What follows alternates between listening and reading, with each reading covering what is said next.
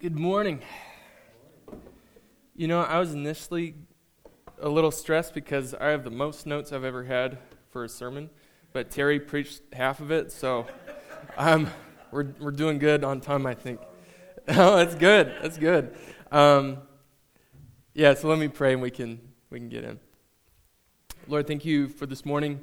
Um, just continue to bring joy just through worship and, and through what we've experienced so far, just be present and, and stirring in our hearts and in and what we will see in your word and what you, we see you're doing in our lives and in the world right now. Um, so, Lord, we trust you at this time. We give it up to you. Um, yeah, in your name. Amen. All right, so, uh, man, there's a lot of timeliness, I think, that we've seen with this series uh, personally, but also communally. So, if you remember, we began the series like end of February, early March, and like the first chapter of Isaiah is God just bringing like bringing judgment and like this is going to be your future because you've not obeyed what I've called you to do. Um, this is what you have disregarded, what you have not fulfilled in the way you followed me. And then two weeks after that, lockdown happens. You know, uh, stock market goes way down, and we're like, oh, crap.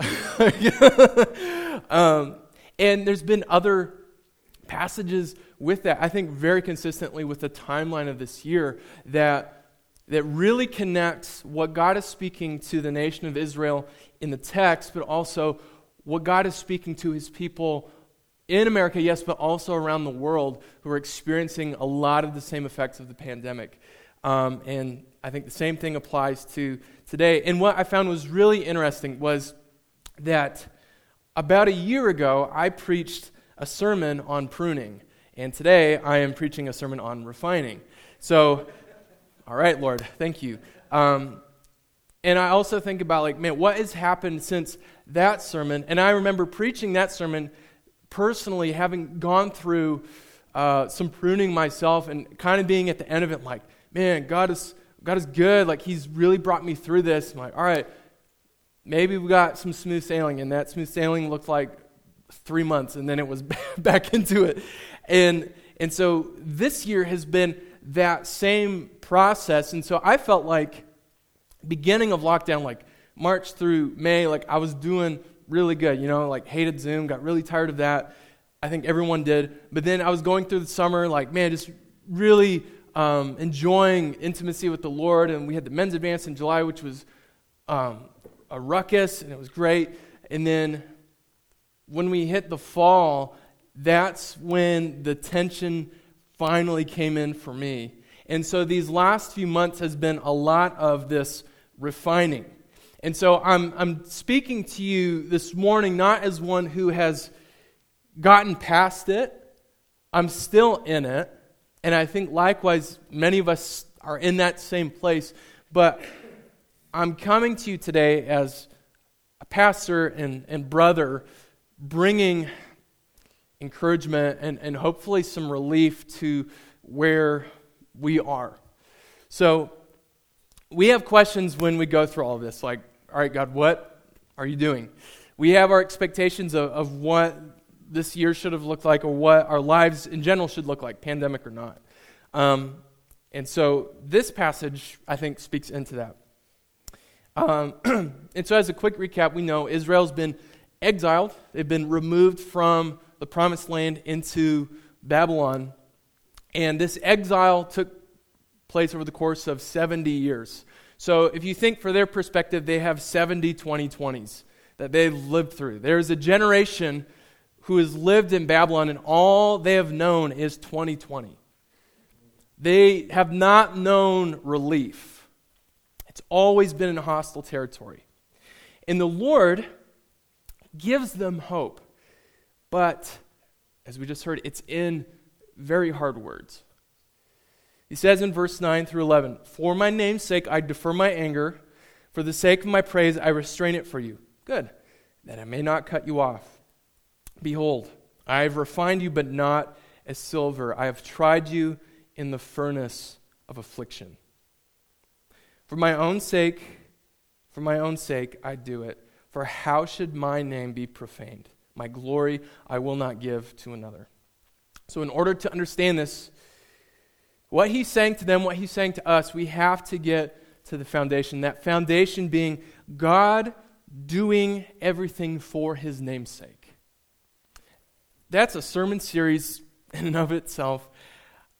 I'm going to scratch the surface and hopefully provide a path for us to dig deeper on our own and for that to be a part of how we grow with the Lord in this season.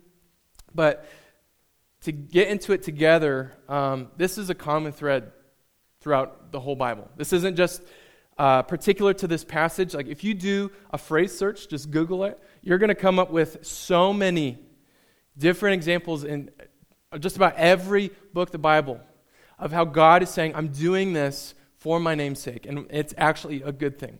So, a few examples Isaiah 43 7, I preached a number of weeks ago, that we are created for his glory. Psalm 106 8, that we are saved for his namesake, that he might make, his, make known his mighty power. Ephesians 1 4 through 6, in love he predestined us for adoption to himself as sons through Jesus Christ, according to the purpose of his will, to the praise of his glorious grace. In Psalm 23, we know this well. The Lord is my shepherd, I shall not want. He makes me lie down in green pastures. He leads me beside still waters. He restores my soul. He leads me in paths of righteousness for his namesake. There's tension in this. I think that a lot of us can initially feel if we haven't gotten into these passages, or particularly how we're feeling this morning. Because we can pose the question of, well, does God do everything for his glory, or does he love and bless us? The answer to that question is yes. He does both. His loving us, his love that he shows and manifests towards us, is founded upon him seeking his glory. And that's a really good thing because even though we can squirm and we can think, man, God sounds really self absorbed because the way we read it is, if, is as if one of us were to say those things. If one of us were to say, or myself were to say, worship me, give me praise, I will deliver you, you would think I'm crazy and very inappropriate because I can't actually do that.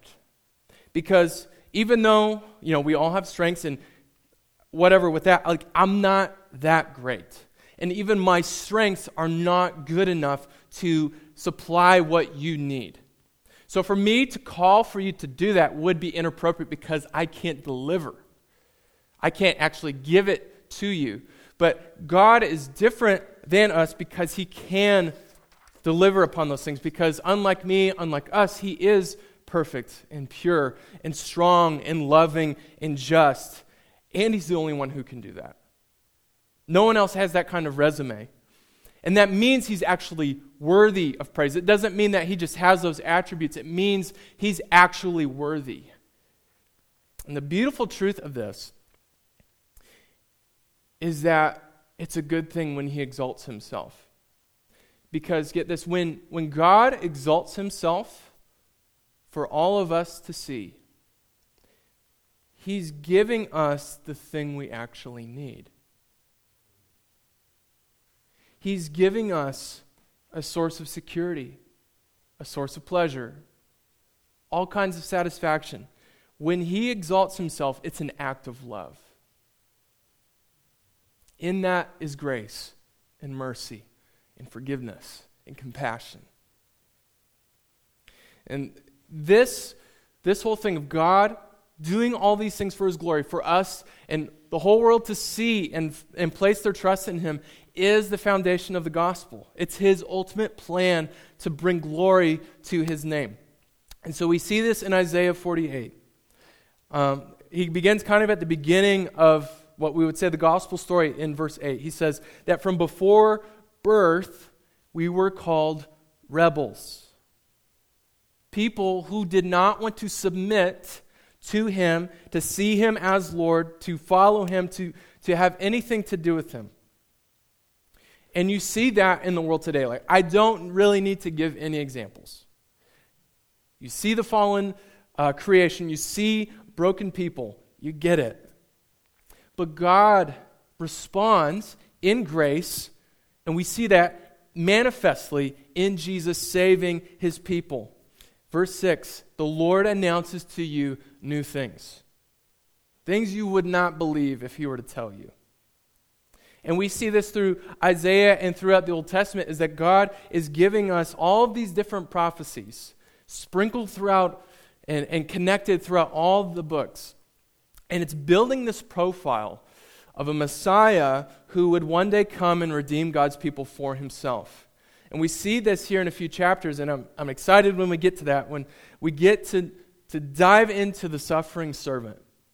A very explicit picture of who this Messiah is, and is one who would come to restore and reconcile rebels and broken people to God by dying in their place. And we see that in Jesus. We see this in him living among sinners, redeeming, him by, redeeming them by his death on the cross. And the anger, we see in verse 9, that the anger that God said he would defer from us, he actually defers from us and places it upon Jesus. And so that wrath towards sin is dealt with, it's, it's paid for, so that we would have freedom in Jesus. And then through that, it's not just a redemption, it's also a filling with His Spirit, that God's Spirit resides within the people of God.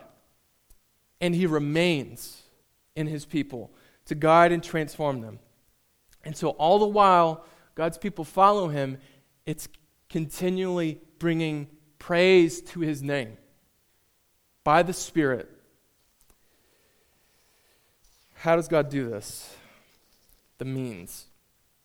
And where we're really going to dwell today is what's called the furnace of affliction. What is the furnace? What we can plainly see, it's, it's a process of renewal for God's people. a year ago, when I was preaching on pruning, a, a similar imagery for this, John 15, you have the vine and the branches. Jesus being the vine, us being the branches, and the Father pruning the branches that bear fruit so that they bear more fruit. It's not a, a discipline issue, it's, it's a fruit bearing issue. And God's going to bear more fruit by trimming, but it requires cutting, it requires pinching, so that the plant and the branches would thrive more.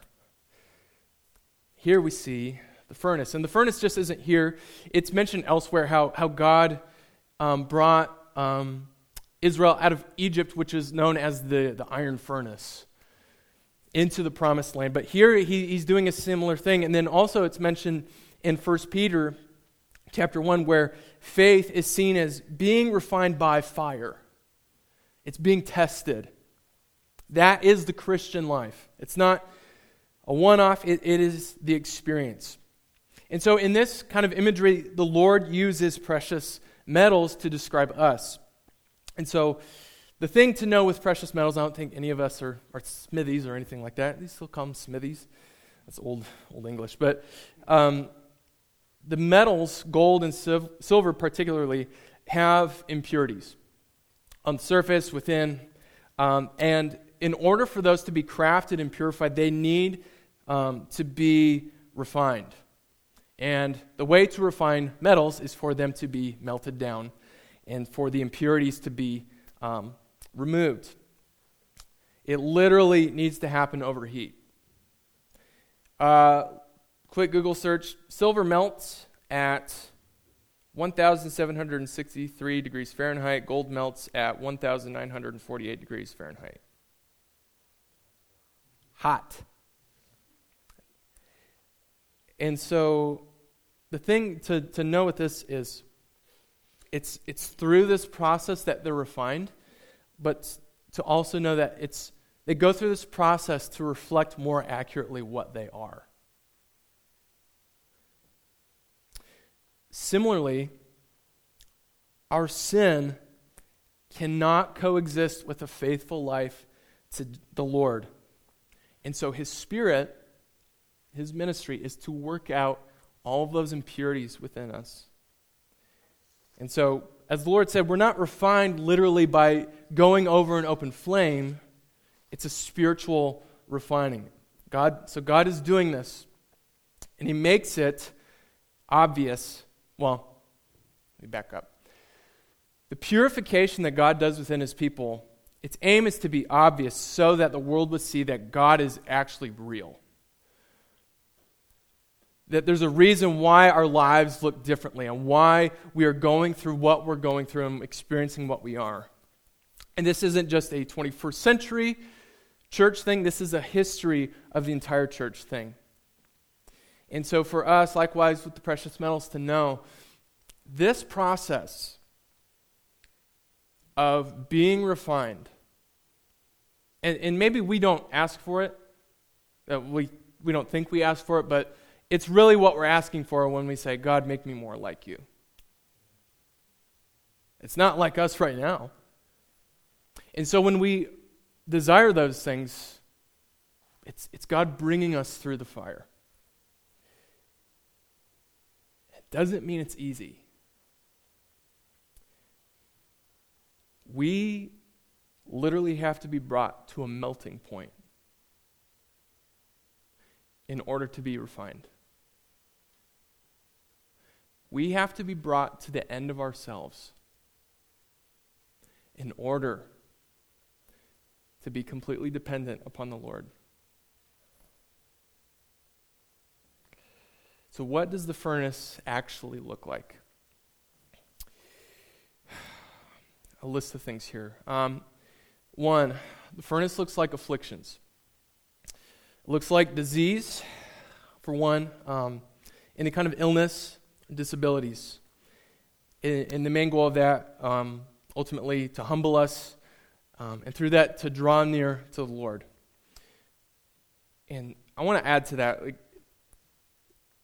it doesn't mean we live hopelessly or to acquiesce to the issue. This is just, this is what life will always be. And living in, in a hopeless way. And, and not to have it be our identity either. This is who I am. But it's meant to, to push us to a greater hope and identity in Christ. And to know as well, and there's tension with this, we can still ask for healing. And God does still heal.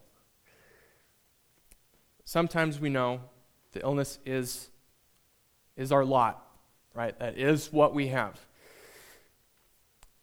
But at the same time, not to live in defeat, not to let that be a hindrance to your relationship with the Lord, but to let it actually launch you into a greater relationship with the Lord.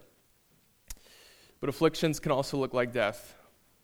Um, plain and simple, just the greatest picture of, of brokenness in the world death. Being separated from loved ones. Um, and I think most of us know this.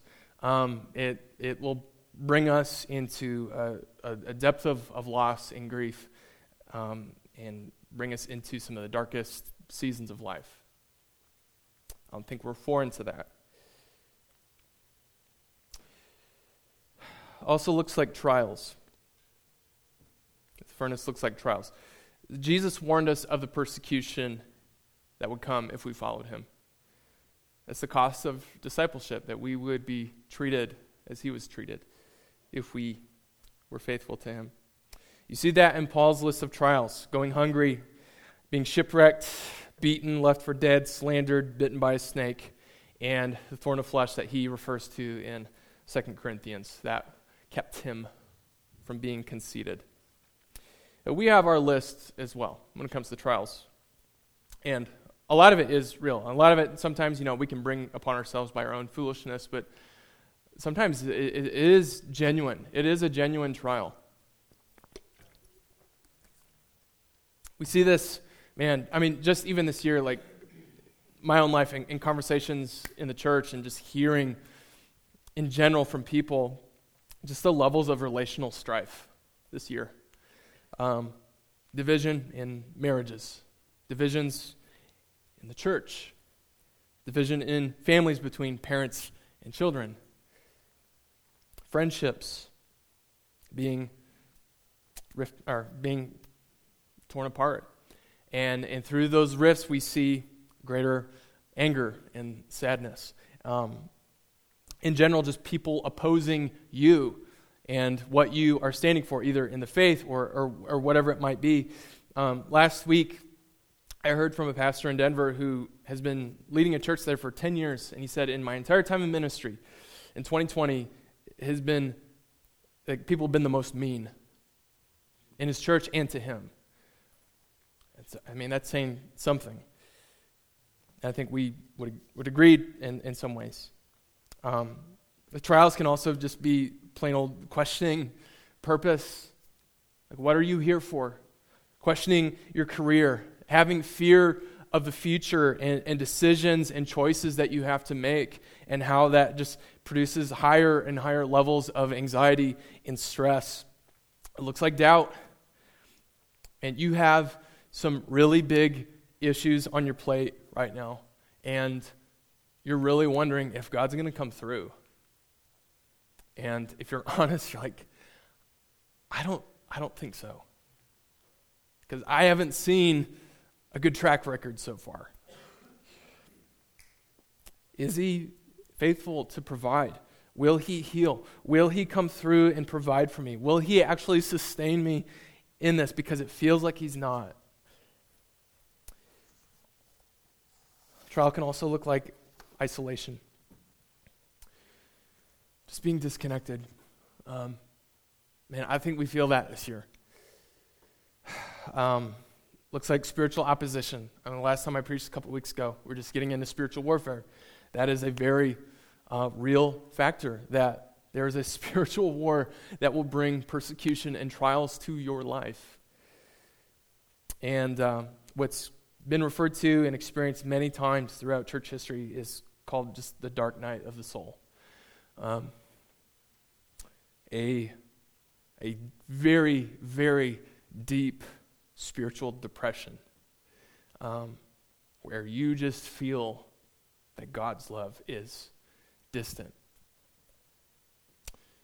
Many, um, many giants of the faith went through this. Um, Martin Luther, Charles Spurgeon, many others for over the course of 2,000 years. I mean, David, my goodness. Um, and I'm sure you have your list right now, and you can add many other things. I know. But what's important isn't just to have the list, but it's, it's to understand what our response is. Because as a Christian, the furnace is going to happen. It will be inevitable. But what will be your response? What are you going to do? What are you going to say to God? And what are you going to do with your life? I have a couple buckets maybe we will fall into. Response one we try to avoid the furnace. We avoid because of fear. We see what what Jesus has demonstrated and calls us into, and we turn the other way and run. We hate hard conversations, right? We have to deal with people's weaknesses, our weaknesses, and we risk the chance of people hating us and being misunderstood. And you know, the justification for that is you don't want to be hurt. And right? No one wants to be hurt. No one wants to experience more chaos. And so the reality is then we just settle for surface conversations that avoid any kind of tension, any kind of um, conflict, and not letting people into our own deeper problems. And with that is really just a lack of boldness. And I think a way of, of pinpointing that is what is the consistent confession? Um, or one consistent confession might be as you're with people is like, man, I just struggle to share the gospel. It's a level of fear. Or, man, I just struggle to build relationships with anyone who's just not a Christian or even other Christians. It's avoiding the furnace. But we can also avoid it because of comfort, taking the path of least resistance. It's, it's, it's us constructing lives that essentially we can live with or without Jesus. Like if, if our faith was not an actual component of our daily life, not much would change.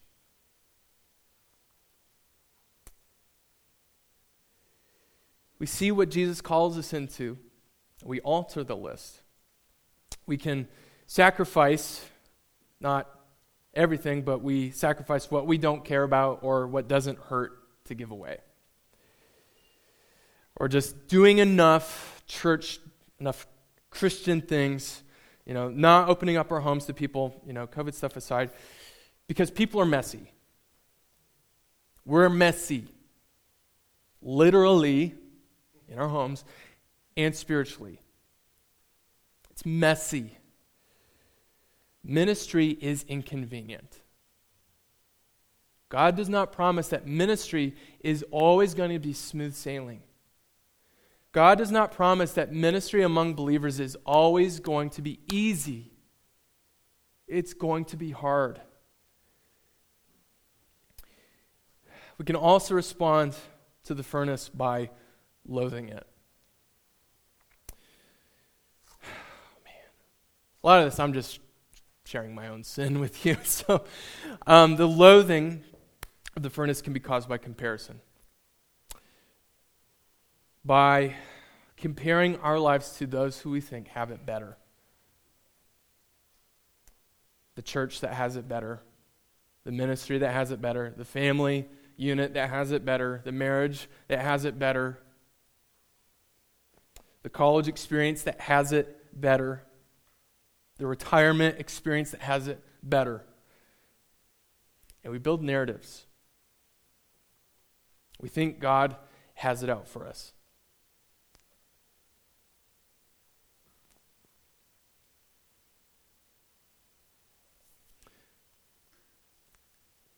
You know, at times feeling like, man,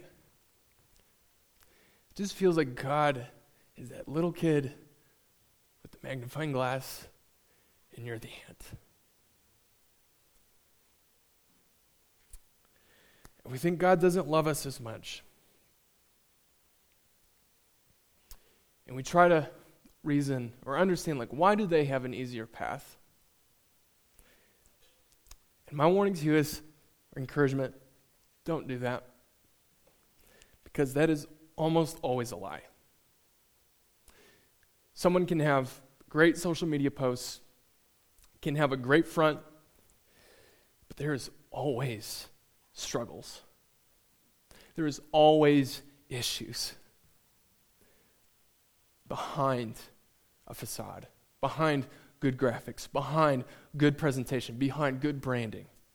There are always struggles. But when we get into that comparison cycle, that just leads to despair. It leads to anger. It leads to cynicism. It leads to angst. And we're left asking God, why are you doing this? I thought what you called me to do was actually going to work out because you affirmed the call on my life. You presented this to me as easy as possible. So, therefore, I should have walked into it. And I did. Why isn't it working? There has to be another way, right? And so then we, what a pastor is called giraffe syndrome. You have the long neck, you're kind of looking out. What, what things could I do? What other things could I do that are going to be easier, that maybe I won't have to deal with as much people? I'm not going to have to deal with my own issues. But the loathing can be caused by comparison. It's also caused by isolation that I mentioned earlier. And man, oh man, does isolation build narratives. Because the only person you have to talk to is yourself. There's no outside perspective, it's just you and your thoughts. and you will find yourself very agreeable with what's presented to you. When we're removed from people, when we're removed from normal rhythms that can easily um, build up our faith, right? Keep us in check, like, man, not acting a fool as much. We build narratives about other people and about what they think about us, right? Like, just you think about this year, all the issues that we can take different sides on. And you could see one kind of ambiguous social media post or one sentence or thing said passively and construct an entire narrative about that person, about that church, about that community. And it's not true, mostly. This leads to division with other people, but it also affects our relationship with God, right? Because this narrative that we build can doubt His goodness. It results not just with people and how we blacklist them, how we leave communities and churches, being hostile to people who are actually trying to love you, but we have that same posture towards the Lord. Cutting God out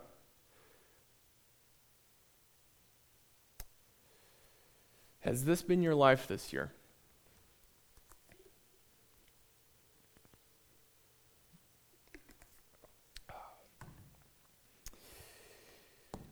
This year, I had the yeah, ambitious goal of reading through the entire Chronicles of Narnia series. Um, I just finished book three out of seven, so that won't happen. Um, I, I, at one point had listened through most of it on Audible, and it was good, but man, I, I just needed to read it. Right? We, we read enough of C.S. Lewis's quotes, like, all right, I actually need some context. And man, um, the, I mean, these books are initially read for kids. Um, they're really written for adults, really. Um, so, the third book being uh, The Horse and His Boy, it's in Narnia. It takes place right after The Lion, the Witch, and the Wardrobe, which is like the most popular book. and the, the story is really about um, this, this group of kind of companions this boy, a girl, and two talking horses who are going on like a dangerous quest from uh, a dangerous southern empire into Narnia, where they're going to have relief. Now, the boy is kind of the central character. His name's Shasta. And had a really tough childhood. I mean, he's still a child in the book, but was beaten um, by his father, who he, who he thought was his father, um, did not experience much of any kind of comfort or to live like a boy should. And throughout the book, they go through trial after trial, um, being injured, uh, being hungry, and lack of sleep, and going through so much levels of uh, stress and anxiety. And it leads to this point where um, they're warning, our Shasta is here to warn a kingdom. There's a kingdom between the southern empire and Narnia, and there's this invading force who's going to take out that kingdom. Shasta knows about it, and so he goes to warn them. He's able to warn them, but then in following them back to the castle, he gets lost in the fog. And at this point, he begins to vent everything that has gone wrong. And how he says, I must be the most unfortunate boy that ever lived in the whole world. Right? And I think often that's what we say that I am the most unfortunate person. As he gets lost in this fog, and after he gets done venting, he notices that he's not alone. That there is some presence alongside of him that has yet to speak, but he can hear it breathing.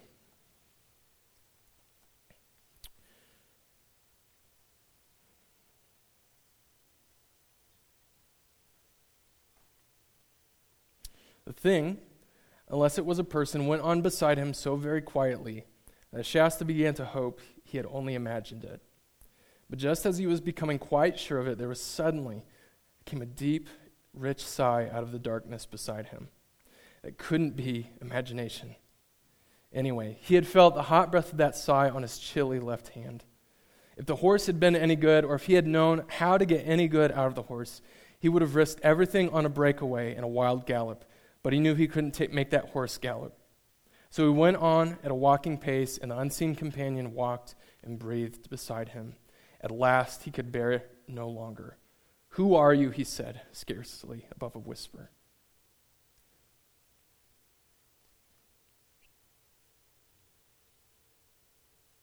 One who has waited long for you to speak, said the thing. Its voice was not loud, but very large and deep. Are you, are you a giant? asked Shasta.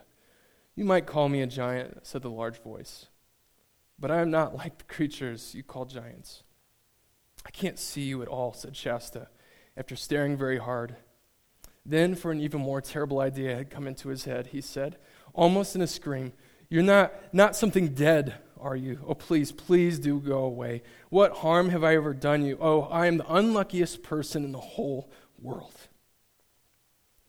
Once more, he felt the warm breath of the thing on his hand and face. There, it said, that is not the breath of a ghost. Tell me your sorrows.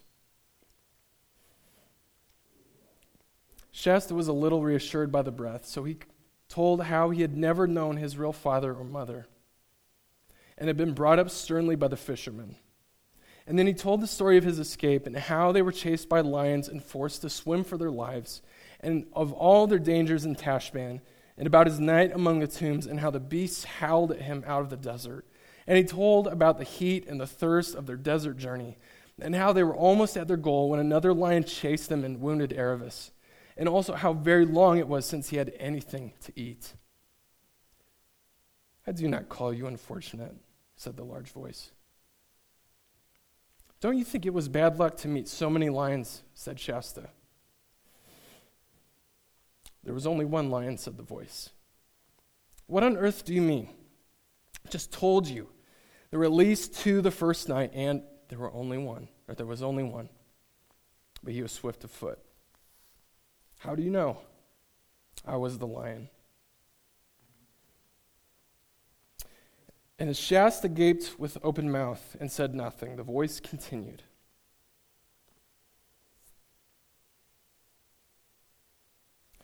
I was the lion who forced you to join with Aravis.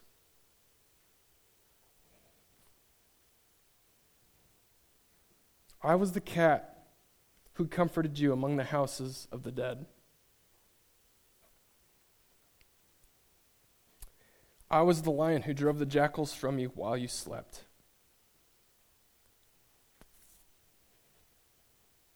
I was the lion who gave the horses new strength, a fear for the last mile so that you should reach King Lune in time.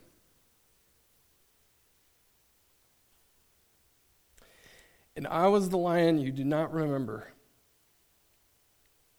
who pushed the boat in which you lay, a child near death so that it came to shore where a man sat, wakeful at night, at midnight, to receive you. Then it was you who wounded Aravis. It was I.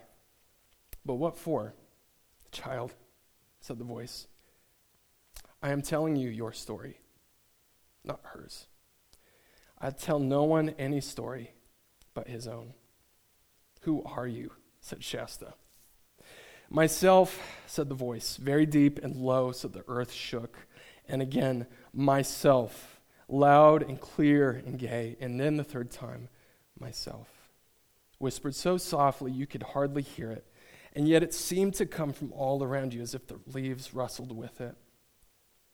Shasta was no longer afraid that the voice belonged to something that would eat him, nor that it was the voice of a ghost, but a new and different sort of trembling came over him yet he felt glad too. The mist was turning from black to gray and from gray to white. This must have begun to happen some time ago, but while he had been talking to the thing, he had not been noticing anything else. Now the whiteness around him became a shining whiteness. His eyes began to blink. Somewhere ahead, he could hear birds singing. He knew the night was over at last. He could see the mane and ears and head of his horse quite easily now. A golden light fell on them from the left. He thought it was the sun. He turned and saw pacing beside him, taller than the horse, a lion. The horse did not seem to be afraid of it, or else could not see it. It was from the lion that the light came. No one ever saw anything more terrible or beautiful. Luckily, Shasta had lived all his life too far south in Calormen to have heard the tales that were whispered in Tashbaan about a dreadful Narnian demon that appeared in the form of a lion.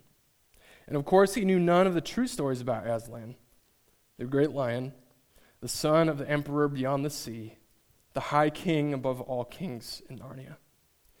But after one glance at the lion's face, he slipped out of the saddle and fell at its feet. He couldn't say anything, but he didn't want to say anything. And he knew he needn't say anything. The high king above all kings stooped towards him. Its mane and some strange and solemn perfume that hung about the mane was all around him. It touched his forehead with its tongue. He lifted his face, and their eyes met. Then instantly the pale brightness of the mist and the fiery brightness of the lion rolled themselves together into a swirling glory and gathered themselves up and disappeared. He was alone with the horse on a grassy hillside under a blue sky, and there were birds singing.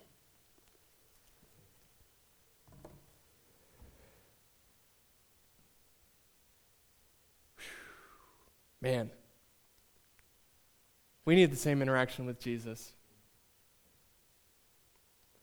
I mean, first, I'm amazed at how one man could write a scene like that. But two, he's stealing that from the bigger story of what Jesus does with us in our affliction. And that there's actually purpose. It's not God doing this for fun. It's not God bringing you through this just to torture you. He's doing this to form you and make you who He has called you to be. Because here's the thing with this story that though Aslan made this very clear to him, what happened was Aslan brought him through it. And later, Shasta was able to see more of the story and how it was actually prophesied over him as a baby that he would save his kingdom. And he later found out that he was the son of the king. It's a beautiful picture of what God is doing in us. Which leads us to the third and really only response that we need to have, and that is to walk forward into the furnace. Because Jesus has walked into it before us and He's with us in it. Throughout all of Hebrews, you see this. Hebrews 2 For it was fitting for whom and by whom all things exist, and bringing many sons to glory, should make the founder of their salvation perfect through suffering. Hebrews 4, we see that Jesus sympathizes us in our trials. Hebrews 12. Therefore, since we're surrounded by all these witnesses, let us lay aside every weight and sin and look before us with full endurance to Jesus, the one who has gone before us with great joy and has endured the cross. It's through the furnace that we have fruit. It's through the furnace that we actually discover purpose. There's purpose in that furnace. And through it, some of this fruit that I can just barely scratch the surface of today is that He gives us a present joy. Not an abstract idea of what joy is, but an actual experience of joy here and now. 1 Samuel 12 22. Man, if you haven't read this, you need to. I'm going to read it for you. For the Lord will not forsake his people for his great name's sake because it has pleased the Lord to make you a people for himself. And when he makes you a people, you experience his joy. He will never cast you out. As distant as you and I may feel, he will never cast you out. 1 Peter 1 7, Peter's talking about the furnace there. He's saying it's all has it all has a purpose that though you may be tested by fire, it's going to be found to result in praise and glory and honor at the revelation of Jesus Christ. He provides relief and will sustain you with his joy when he says, Come to you, all who are weary. I will give you rest. It's a present joy. And relief. Isaiah 44 For I will pour water on the thirsty land and streams on the dry ground. I will pour my spirit upon your offspring and my blessing upon your descendants. Because he's the living water. Never runs dry. Always nourishing, always sustaining his people, and providing what we lack. He's also providing a future hope. Paul says in 2 Corinthians, from Paul's perspective, he says, for this light, momentary affliction. A man who has been beaten and left for dead, who has experienced more trials than most of us will ever experience in our own lives, he says this light, momentary affliction is preparing for us an eternal weight of glory beyond all comparison. As we look to not the things that are seen, not the death, not the disease, not the trials, but to the things that are unseen. For the things that are seen are transient, but the things that are unseen are eternal. God is doing a work in us, family, and it hurts at oftentimes.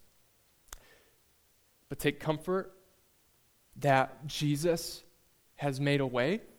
As we just sang, He's made a way. He is with us. He is supplying. He is sympathizing. He is walking with us. He is filling us. He is leading us and guiding us.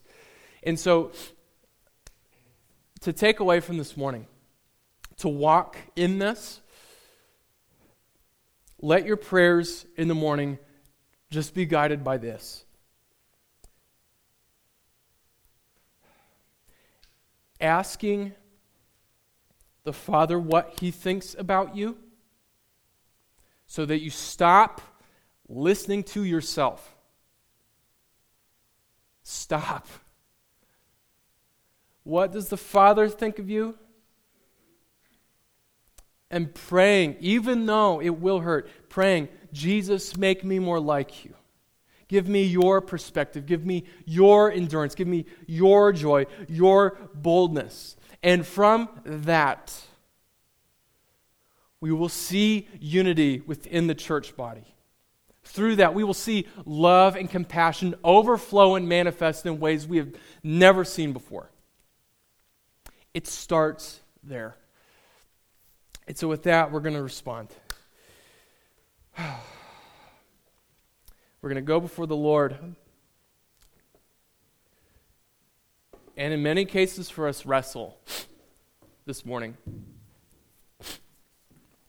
But for many of you, I think this is the time and place at the end of this year, not to say, as Terry said, like 2021 is going to be my year, but to say at the end of this year, Lord, this is the end of my comparison to other people. Lord, this is the end of my struggles, my sinful struggles, of how I give in to temptation. Lord, this is the end of my laissez faire approach to faith. This is the end of me making excuses. Dude, this is the end of me forming a narrative that does not line up with what you say. And so we're going to give you time to pray. We're going to give you time to take communion and to remember the sacrifice of Jesus, his blood and body shed and broken for us. And it's through that that we have this life, that we have his spirit. that we have this redemption. And we'll give an opportunity to give. We'll have the, the text to give number up on the screen. Um, and to respond in worship, to respond in singing his praises because, like we said, he's worthy. He alone is worthy. And if God has given you just a word of encouragement for the body this morning, um, we want to be able to deliver that. And so if you believe that God's given you that, um, Terry's going to be up here to, to, talk with you. Just bring it to him first, and we'll take it from there. But um, the refining should be a place of encouragement. Um, to know that, that God is, is doing a work in you. You know, if you weren't being refined, you would kind of be second guessing yourself.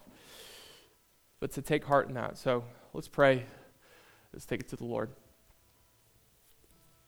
Father, we thank you this morning. Even though we come maybe this morning with just great weakness and, and frail hearts and weak hands and, and we feel like our faith is either dwindled, we feel like we have no momentum, no motivation. We feel like we're, we're at a dead end in terms of where you're leading us, or we have questions about what you're doing.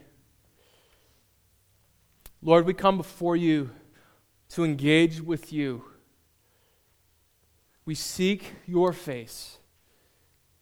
We long for you to make yourself known here in our lives right now. So, Lord, would you speak over us the love that you've spoken over your son Jesus? Would you speak those truths? Would you speak those promises that you will never forsake us? You have not left us, you have not abandoned us, you are with us. Lord, we thank you for Jesus and for the cross and for that sacrifice that has redeemed us and has made a way. So, would we find hope in that today for this morning, for this season, and for all eternity, Lord? Sustain us, keep us. In Jesus' name, amen.